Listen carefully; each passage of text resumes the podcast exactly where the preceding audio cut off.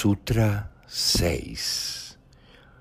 Una mente más allá de los juicios observa y comprende. No entres en consideraciones complejas de qué está bien y qué está mal, porque si lo analizas estarás dividido te convertirás en un hipócrita. Elige una actitud de atención consciente. Simplemente observa ambas opciones, pero no elijas, simplemente observa.